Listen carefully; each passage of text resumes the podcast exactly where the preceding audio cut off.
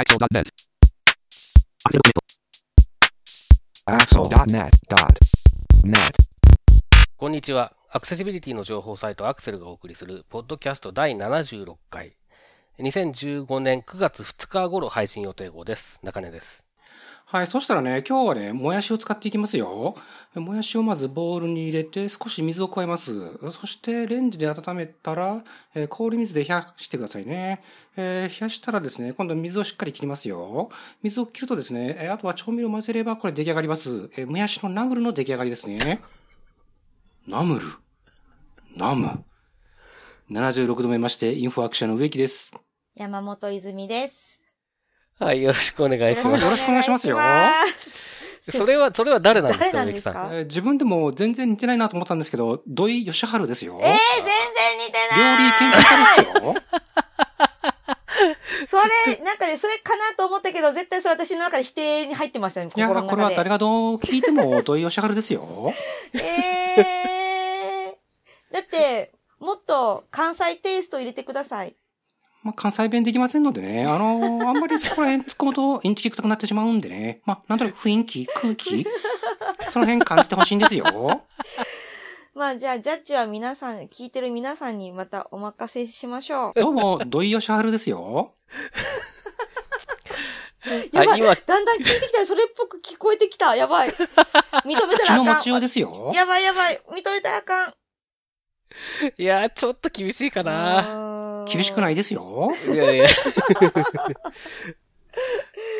はい。ということで、えー、9月2日ということなんですが、えー、ネタは2つあるんですけど、どっちがいいですか ?A と B がございます。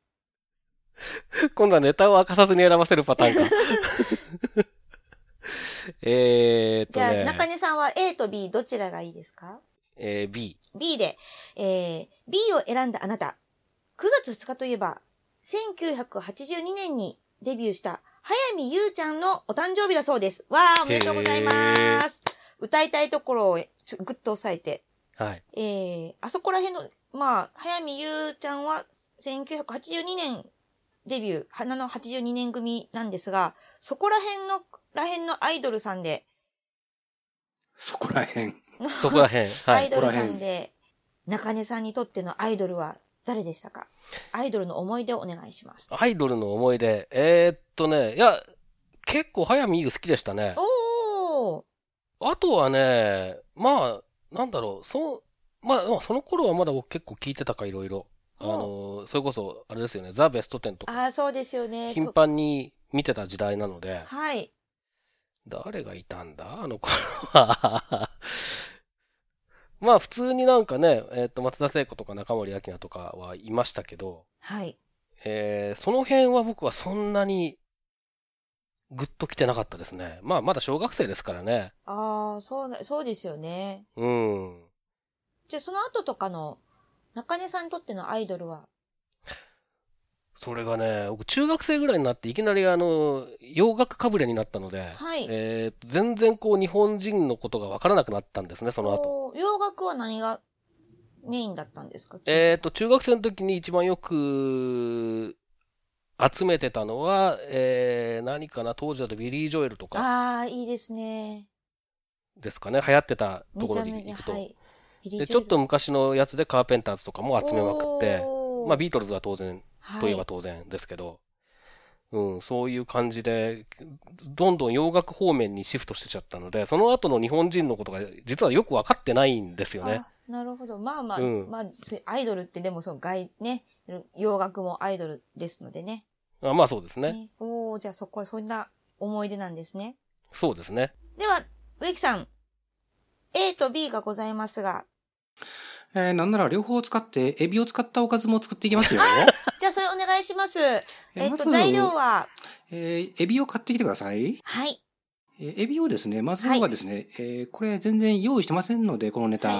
はいえーこここら辺でそろそろ終わりたいと思うんですあがあ、わ、かりました。えー私が悪いございましたですよ。ということで、じゃあ、じゃあ A でしょう、流れ的には。流れ的には、はい A というのはですね、はいえー、同じようにお誕生日では9月2日はですね、はい。林修先生のお誕生日だそうです。はい。はい。ということで、えーはいまあ、ベタですけど、植木さんにとって、今でしょっていうのは何なんですか？ああ、そういう聞き方ね。はい。うーん。まあ、やっぱり土井善晴先生のモノマネをちゃんとマスターすることですよ。そうですね。やっぱりぜひレシピももっといろいろと今後ネタを詰めていっていただけると。そうですね。レパートリーも増やし、増やしていきますよ。そうですね。あとは食卓に並ぶと華やかですよね。そうですよ。はい。あまり振らないでもらえますか？わかりました。えっ、と、イズイズのアイドルは？あ、私はですね、80年代はチェッカーズ、おー。おー、でしたチェッカルズね。チェッカーズでした。もうすべてでした。なるほど。はいまあそ確かに、あの、周りにもいましたね、熱狂的なのがね。はい。まあそっから、まああの、いろいろと、チェッカルズ流れのバンド系をいろいろと漁っていくという。ほー。はい。80年代は、もうなので、レベッカ、ボあーイ、レベッカね。はい。そこら辺ですね。はいそこら辺。ああ、それはチェッカルズからそういう風に流れていくわけだ。そうなんです。あの、チェッカルズがですね、バンドくくりというところで、バンド、その、ロック系の雑誌にも、えー出ていたので、それを漁っていくと、あの、TM ネットワークやら、ハウンドドッグやら、だいぶ毛色が違うけどおね。ーなるほどね。そう、そこら辺が、そうなんですよそういうバンドのところがですね、なるほど。はい。へえ。そっから米米クラブとか、そこら辺全部、ああの、ーはいはいはい、80年代後半のソニー系と言われているやつですね。あーはい。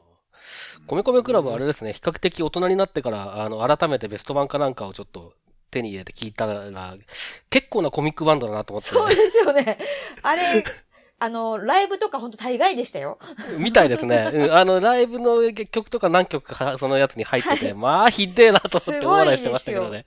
もう、どこまでやりはんねやろ、この人らっていう感じでしたね。うん。はい。あ、そういえばそれでレベッカで行くと、先日私はレベッカ復活ライブ行ってきました。お横お。浜アリーナ。ありがとうございます。すごかったですよ。何がすごいって、あの、レベッカ本人たちの演生演奏による、ノッコと一緒に歌う大カラオケ大会です。まあ、みんな歌えるっていうね。そう。超贅沢な2時間でしたね。ああ。はい。ありがとうございます。どういたましく。え、でしまして。というのが、まあ、アイドルでございました。以上です。はーい。はい。では、えー、今回は9月の1回目の配信ということで、えー、っと、ツイッター拾い読みじゃなくなったんですね。えー、クリッピング拾い読みをお送りします。ということで、えー今回取り上げる話題をまとめて紹介してください。はい。 Bootstrap、ありゃあいいよ。 Bootstrap 4に学ぶアクセシビリティ WAI-ARIA 対応のレスポンシブウェブサイト制作。Amazon で検索できるとさらにいいね。DVD とブルーレイ、字幕音声ガイド情報。 CAPTCHA との戦いに新兵器。 CAPTCHA を解読するアドオンの紹介。以上3件です。はい。では早速最初の話題からいきましょはい。 Bootstrap ありゃいいよ。 Bootstrap 4に学ぶアクセシビリティ WAI-ARIA 対応のレスポンシブウェブサイト制作ということで、こちら植木さんお願いします。ありゃいいよ。これはウェイアリアだからですね。。ありゃいいよ。あウェイアリアの解説はまたこの後出てくる感じですか？それはどうかな？おーしとこうか？ウェイアリアの単語がポッドキャストで久々に出てくるので、軽くお願いできるとみんなが嬉しいんじゃないかなと思いました。かしこまりました。お願いします。えーウェイアリアというのはですね、えーウェイ、WAI-ARIA と書くんですが、えーっと、後ろの ARIA というのは、これはアクセシブルリッチインターネットアプリケーション。まあ、リッチなインターネットアプリケーションをアクセシブルにするってなことなんですが、で、えっ、と、ハイフの前の WAI というのは、これは、えっ、と、W3C でアクセシビリティを担当している、えー Web アクという、えーグループというか組織があるんですが、えーそれの名称ですと。まあ、えー W3C のウェイが作ったアクセシブルなリッチインターネットアプリケーションの仕様。リッチな UI をアクセシブルにするための仕様という感じなんですけども、まあ、えっ、と、これからご紹介していく中で、HTML でもともと定義されている標準の要素とかでは定義できない、タグ付けできないような UI。まあ、えーそうですね。よく見るやつで言うと、タブとタブパネルとか、つまみがついたスライダーみたいなやつですとか、OS レベルではよく見かけますが、ツリーメニューとか、まあそういったやつを HTML 標準の要素を使いながらカスタムな UI を作っていくときに、こういう属性をつけましょう。まあ、え名前を提供したり、役割とか、状態とか、そういったものを、まあ言ってみればマシンリーダブルにするためのいろんな属性、まあ属性がほとんどですかね、をまあ定義、新しく定義した仕様です。はい。で、今日ご紹介する記事は、ブートストラップ。これは、えっと、まあ、リスナーの皆さん、イズイズも含めご存知かなと思うんですが、あの、ウェブ制作、マークアップとかをされてらっしゃる方は、知ってる方は大変多いかと思います。そうですよね。はい。で、まあ、これの、えっと、新しいバージョンのアルファ版、えー、ブートストラップ4のアルファが発表されましたと。で、そのソースを見ていくとですね、ちゃんとこう、ウェイアリアがどうも標準で組み込まれ始めてますよということで、実際のソースを見ながら、どんな風にウェイアリアが実装されてるかっていうのを紹介している記事です。で、まあ、記事のタイトルにボリューム1ってついているので、おそらくボリューム2とか、え何回かシリーズ的に記事を書かれていくのかなと思いますけれども、ま、今日はその1回目のボリューム1という記事を見ていきますと、ここでは、えっと、ボタングループっていうやつのソースコードを紹介してまして、えーその中を見るとですね、まあ、ソースコードを見ると、 role イコール group という、まあ、 role 属性と言われるやつですとか、えー aria-label 属性。これはそのオブジェクトに対してラベル、文字通りラベルをつける、名前をつける属性ですけれども、えーアリアラベル属性、えーとか、あと、アリアラベルドバイ属性っていうのも、えーウェイアリアにありまして、まあ、これは ID 属性でユニークな ID を付与した要素があったときに、まあ、その ID 属性がついている要素で、そのオブジェクトの説明がされてますよ、ラベルが提供されてますよっていうことで、アリアラベルドバイ属性の属性値は、その紐付けをしたい要素の ID 属性値を書く、記入する、記述するっていう感じなんですけれども、この記事ではその3つが紹介されてますと。で、まあ、えーと、実物というかサンプルを見ながら、まあ、この記事ではボタングループってやつですけれども、えーまあ、それを見ながら、あと実際のそのソースコードを見ながら、どこで何がどんな風に使われてるかっていうのを、まあ、実例から学んでいくっていう感じの記事です。で、ブートストラップにはもともとペイパルが作ったアクセシビリティプラグインというやつがありまして、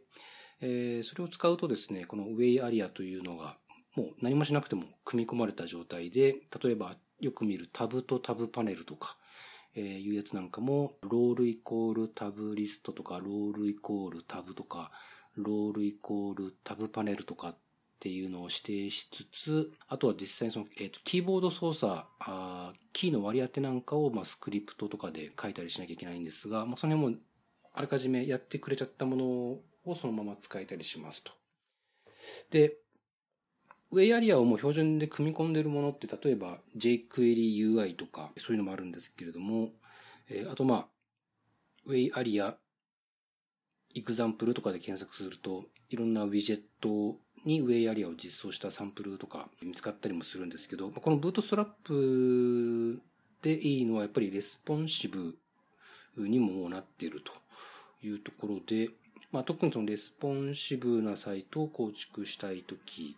で、かつ、 Bootstrap をベースにしていくなんていう場合には、まあ、今回の Bootstrap 4のアルファを見ると、プラグイン使わなくても標準でだいぶ WAI-ARIA の実装が進んでいるようですし、まあ、既存のアクセシビリティプラグインを使っても対応していくことができますので、まあ、アクセシブルでかつレスポンシブなサイトを作りたいと言った時にはこういう Bootstrap のようにアクセシビリティにも対応したレスポンシブなフレームワークとかをうまく使っていくといいんじゃないかなと思います。はい。あの、ブートストラップっていうのは、まあ、いわゆる CSS フレームワークと言われているもので、えー、それを使うと、その植木さんがおっしゃってたように、えー、パソコンでも PC でもスマートフォンでもいい感じで見た目が調整できると言われている。まあ、あの、最近いろんなウェブサイトで使われているフレームワークです。そうですね。人気の、はい、人気のあるフレームワークの一つになっていますね。すねはい。はい。そうですね。それで、まあ、あの、この今、紹介のあった記事の中で出てるのは、まあ、その、そのソースっていうよりは、えー、そのフレームワークを使って、えー、生成されたページのソースがこうなりますということですね。はい。で、クリッピングでも取り上げましたけど、同じブログの記事で、ドウェイアリアとかをも含めて、そのアクセシビリティにある程度以上配慮して作られている、まあ、フレームワークであるとか、えー、CMS も含まれてたかな、を、えー、5つほど取り上げた記事っていうのも掲載されているので、そちらもね、参考にしていただけるといいんじゃないかなと思いますけどね。はい。はい。これは先ほど一番最初に植木さんもおっしゃってましたけど、この記事はボリューム1となっていて、まずはボタンからってなってるので、多分今後どんどん連載が続きそうですよね。そうなると思いますよ。楽しみです。ということで続きまして、Amazon で検索できるとさらにいいね。DVD& ブルーレイ字幕音声ガイド情報ということで、こちら私がピックアップしてみようと思っています。えー、こちらは、特定非営利活動法人メディアアクセスサポートセンターというところが出しているバリアフリー DVD& ブルーレイ情報というページになります。で、ここには何かと言いますと、す、で、に発売されている DVD、ブルーレイの中で、日本語字幕と音声ガイド両方に対応したものは、どんな、どの作品かということがデータベース化されているページになっています。でえ、現在はえ253アイテムの情報が載っていて、例えばタイトル検索をしたりとか、あと詳細検索ではタイトル以外に出演者で検索できたり、監督名、あとカテゴリーだとテレビドラマ、アニメ、映画、演劇音楽、外国映画、その他。で、ジャンルで行くと、えー、たくさんですね。SF とかアクション、アドベンチャーとか、エロティックもありますね。え、ドキュメンタリー、特設ドラマ等々というふうにして、え、ジャンルごとでも検索できたりするというものになっているので、えー、何か見たいなと思った時に検索してそちらの、えー、タイトルが、えー、音声ガイドであったり日本語字幕対応しているかどうかを確認することができます。で、あの結局です。でもこれクリックすると Amazon のページに飛ぶので Amazon のサイトにこの検索機能があったらいいなというふうに個人的には思いました。ということなんですけど、こちら、中根さん、この253タイトルってやっぱ多い感じがしましたか？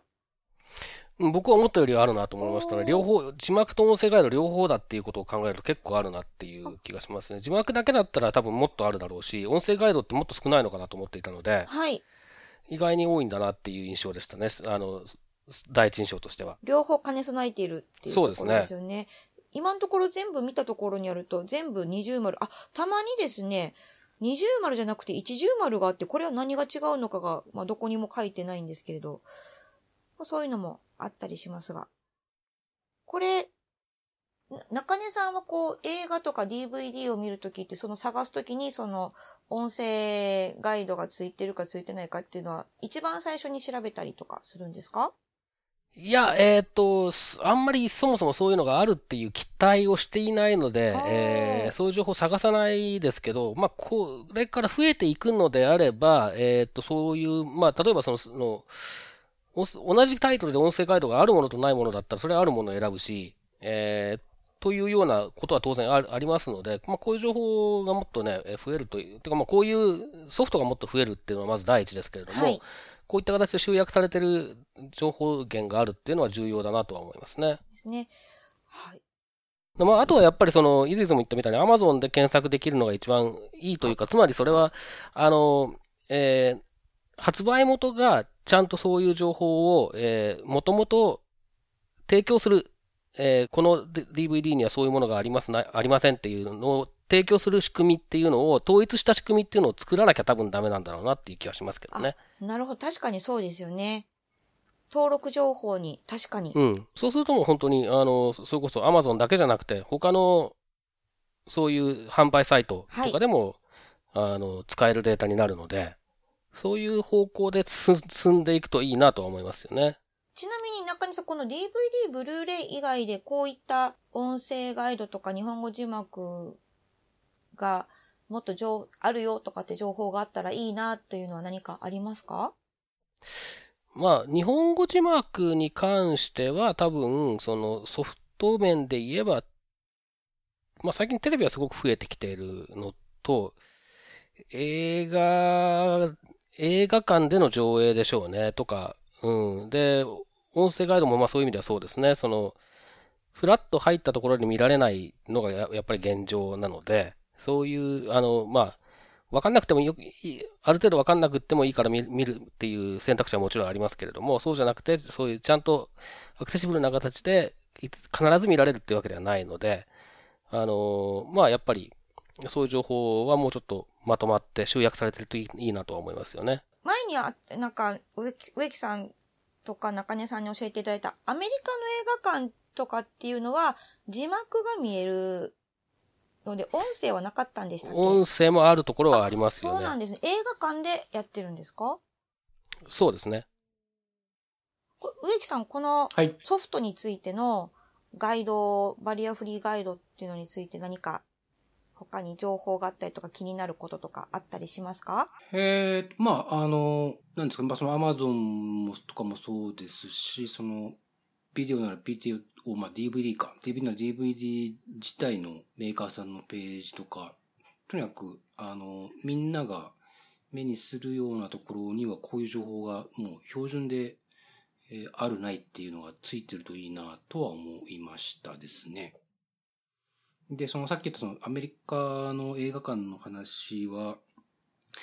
これはもう10年、10年ぐ、10年以上前の話なので、今どうなったかちょっとわからないですけど、10年以上前に実際にそのアメリカの映画館に見に行った時は、まあ、新聞とかを見ると、その、えー、キャプションがついてるとか、音声解説対応してるとかっていうマークは、アイコンみたいなのがこう一応ついてはいましたね。ほー。その新聞見れば、あ、どこ、どこ行けば字幕付きのやつが見れるとか、どこ行けばその音声解説、まあ大体その館内の FM 放送みたいな感じだと思うんですけど、そういうのを使ってまあ音声解説を聞けるかっていうのは多分新聞で情報がありましたし、多分今はそれは当然ウェブでもそういう情報は普通に入手できるんじゃないかなと推測はしますけどね。そうですね。もっとこういった情報が、だからそのメタ情報っぽいやつがいっぱい出てくるといいですね。そうですね。はい。はい。続きまして、キャプチャーとの戦いに新兵器、キャプチャーを解読するアドオンの紹介。これを中根さんお願いします。はい。えー、キャプチャーというのは、まあ、あの、実は認証の機能はないんですけど、よく画像認証と呼ばれるやつですね。あの、にゃぐにゃぐにゃっとした文字が書かれていて、これを入れて、ああなたが、えー、人間であることを証明しなさいみたいな なんか失礼なやつですよ。で、まあ、が、まあ、ちなみに画像認証という言葉は、えー、技術的には誤りなのでな、僕はあんまり使わないようにはしてるんですけど、そういう言った方が通じやすい時はそう言うっていうね、うねえー、ことで、まあ、いわゆるキャプチャっていうふうに呼ばれているものですけれども、あのー、まあ、視覚障害者にとっては大変めんどくさい、厄介なものだで、まあ、見えてる人でも厄介に感じてる人は結構いいんじゃないかなとは思うんですけれども、まあ、それはそれとして、まあ、頑張ってみてくださいっていうことです、その人たちには。で、えっと、視覚障害者向けには、えー、っと、代わりに音声を再生しますよっていうオプションを提供しているケースっていうのは結構多いです。で、これでなんとかなる場合もありますけれども、これでなんともならない場合っていうのも結構あります。これ、やっぱりすごく聞き取りづらい音声なので、で、あと英語だったりすることがあるので、まあ数字だけなのでなんとかなるっちゃなんとかなると思うんですが、多くの人にとってはね。で、ただ、それでも、えっ、と、やっぱりどうにもならない人っていうのがいて、それは朦朧と呼ばれる、その、見えない聞こえないっていう人たちですね。この人たちにとってはもうどうにもならないっていう話になっちゃうわけですね、こういうのは。で、えー、そういう中で、えー、過去の取り組みとしては、というか、まあ、過去っていうか、今も使われてますけれども、Google がやっているそのキャプチャーを提供するためのサービスがあるんですが、これいろんなサービスで使われてます。えー、前、ポッドキャストでも紹介したことがありますけれども、あの、自分はロボットではありませんっていうチェックボックスををチェックすると、なんかいろいろ、あの、ブラウザーの状態とか、その、いろんな情報から本当にえー、ロボットの可能性が低いのかどうかっていう判断を向こう側でして、特に問題がなければキャプチャーをすり抜けられるっていう仕組み。えー、これがまあ結構画期的だなと思って前も紹介したんですけれども、今度出てきたのはですね、こういうものを導入してない、かつ音声キャプチャーもないようなところでも、もう使えるっていう。で、あとまあそういう意味で言うと、朦朧の人でも使えるっていうもので、これは、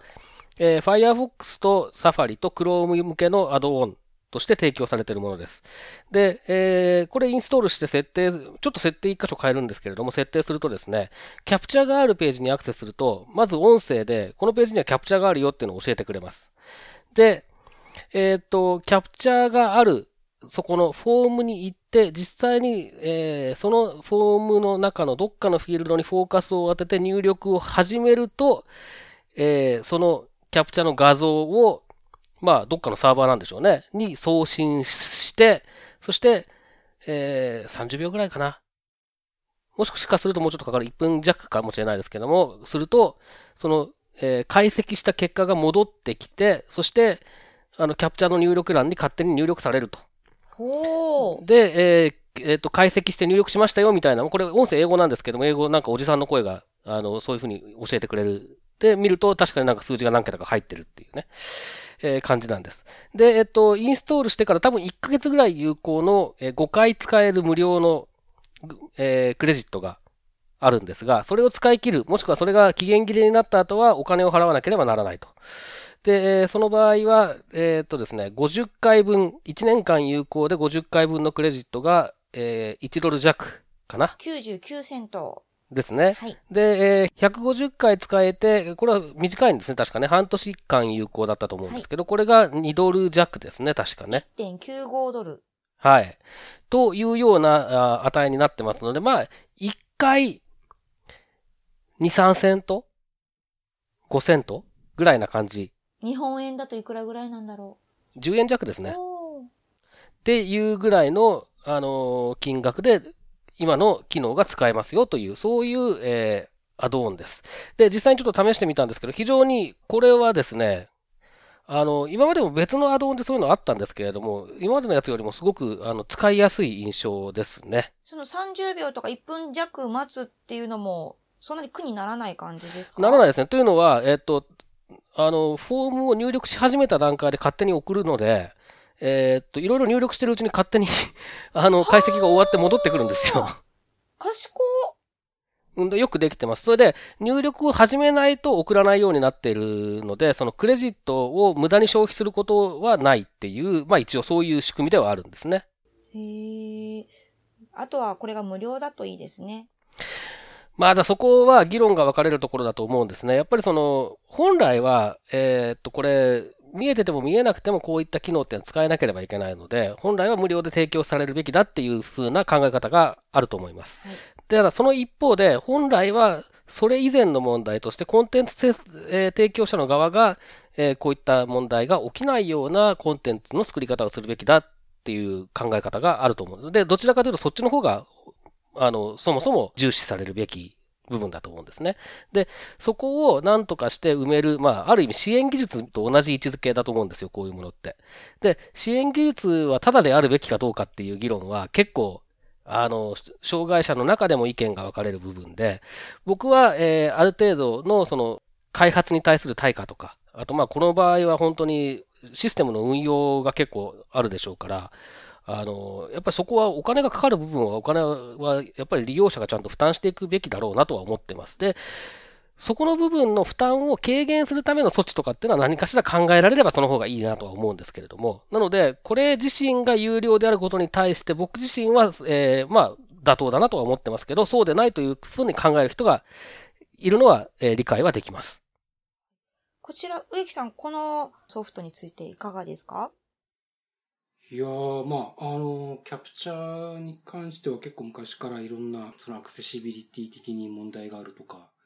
えー、で、それをまあ解決するために、まあ、このポッドキャストも前に紹介したかもしれないですけど、Google とかが、その、音声バージョンみたいなものを試行錯誤しながら、研究開発して、でも結局、誰も聞き取れないじゃんみたいな、えー、オチがあったりとか、まあいろいろあったりしてるわけですけど、まああの本当に、えー、まあキャプションに限らないですけど、技術が進歩するといろんなこう選択肢というかいろんな方法がこう出てきて、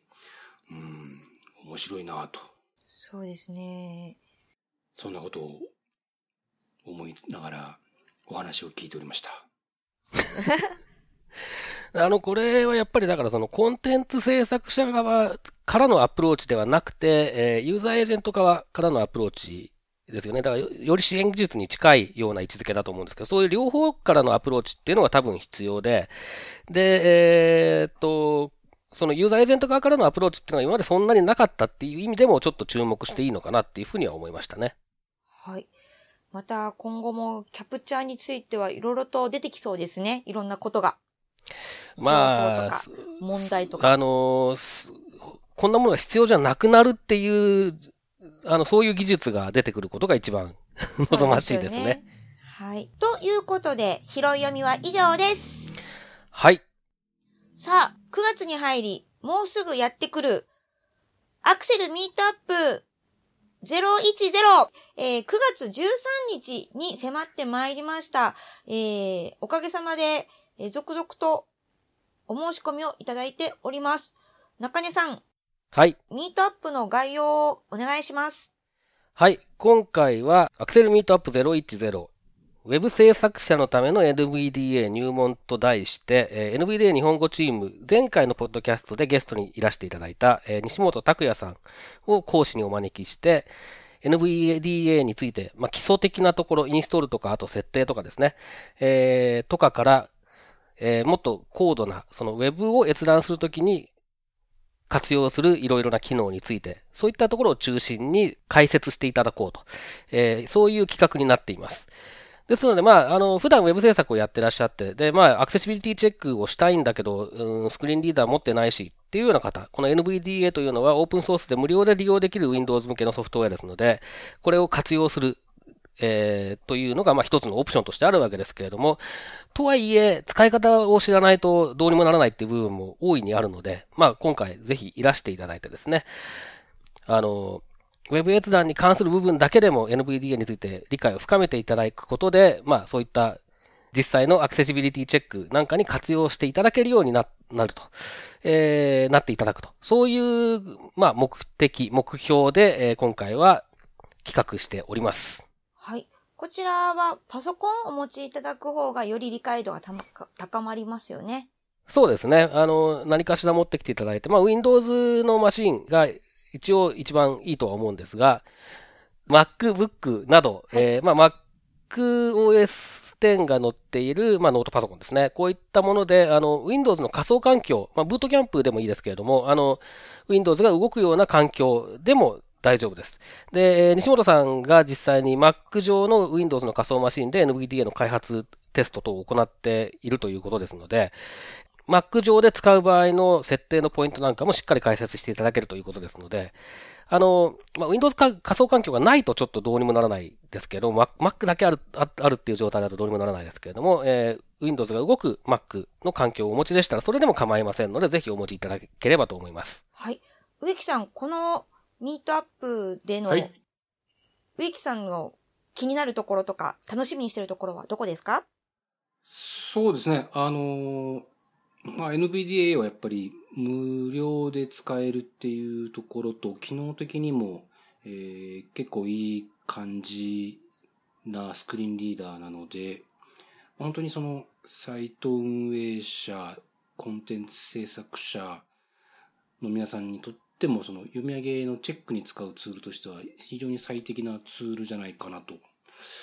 思っており、まあ僕自身もよく使いますけど、まあ、ある意味その我流で使い方を覚えてるみたいなところがあるので、まあ、今回 NVDA 日本語チーム代表の西本先生が直々にレクチャーしてくださいますので、我流ではない正統派な NVDA の使い方をきちんとマスターしたいと思っております。で、あと、あれですね、えっ、と、ウェブ制作ってことで一応、まあ、あの、フフォーカスしてますけれども、アプリ開発とか、Windows のアプリ開発とかななさってる方でも十分に参考にしていただける内容になると思いますので、そういった方もね、えーぜひいらしていただければなというふうに思います。そうですね。ということで、詳細をお伝えいたします。アクセルミートアップ010ウェブ制作者のための NVDA 入門。